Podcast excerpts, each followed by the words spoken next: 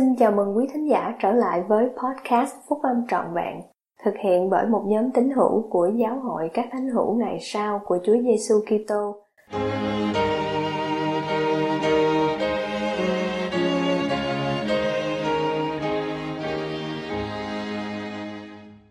Giúp con cái chuẩn bị cho phép báp thêm, bài của chị Jessica Larson và chị Marissa Whittison, đăng trong tạp chí Lihona tháng tư năm hai không một ba của Giáo hội các Thánh hữu Ngày Sau của Chúa Giêsu Kitô.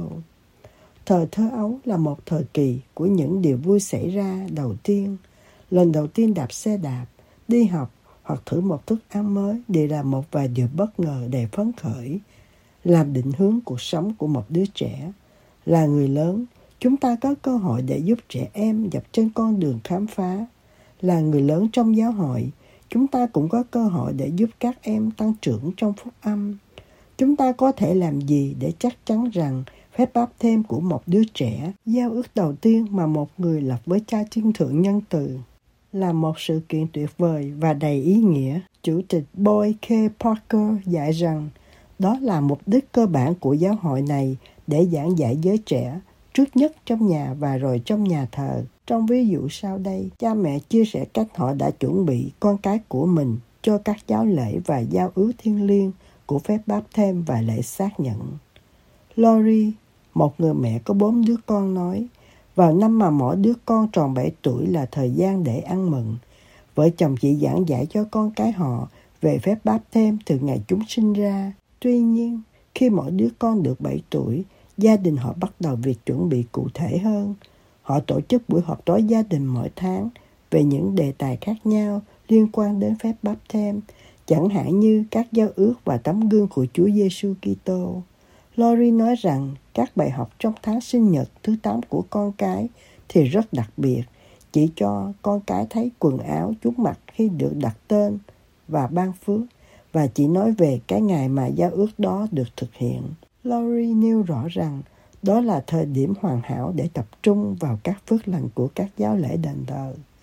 Chúng tôi luôn luôn nêu rõ khi giảng dạy rằng sự lựa chọn để chịu phép báp thêm là bước đầu tiên trong việc chuẩn bị cho các phước lành của đền thờ.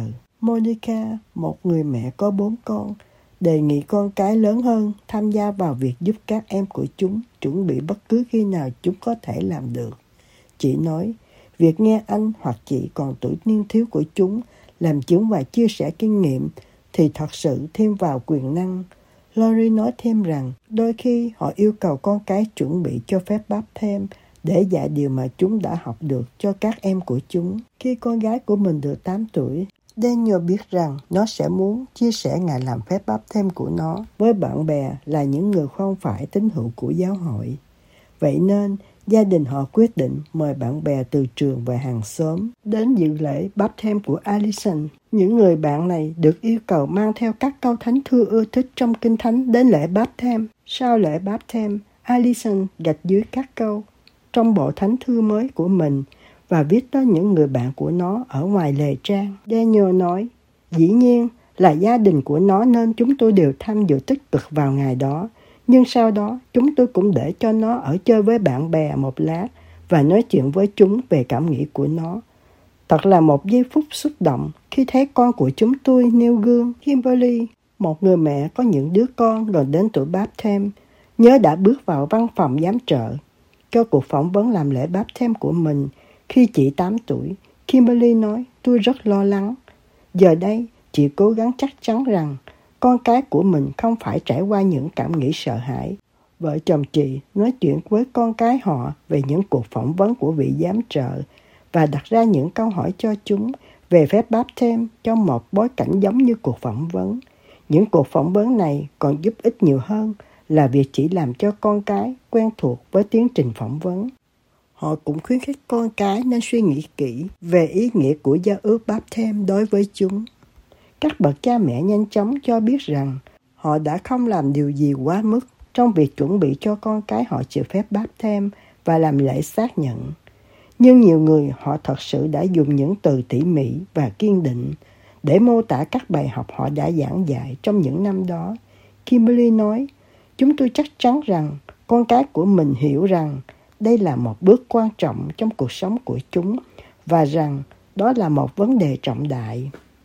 Chúng tôi luôn luôn chắc chắn rằng chúng tôi là những người chuẩn bị cho chúng, chứ không phải hy vọng rằng chỉ các giảng viên, hội thiếu nhi của chúng giảng dạy cho chúng mà thôi. Thật là một cơ hội tuyệt vời chúng tôi đã được ban cho để giúp chuẩn bị con cái mà chúng tôi yêu thương cho phép báp thêm và lễ xác nhận.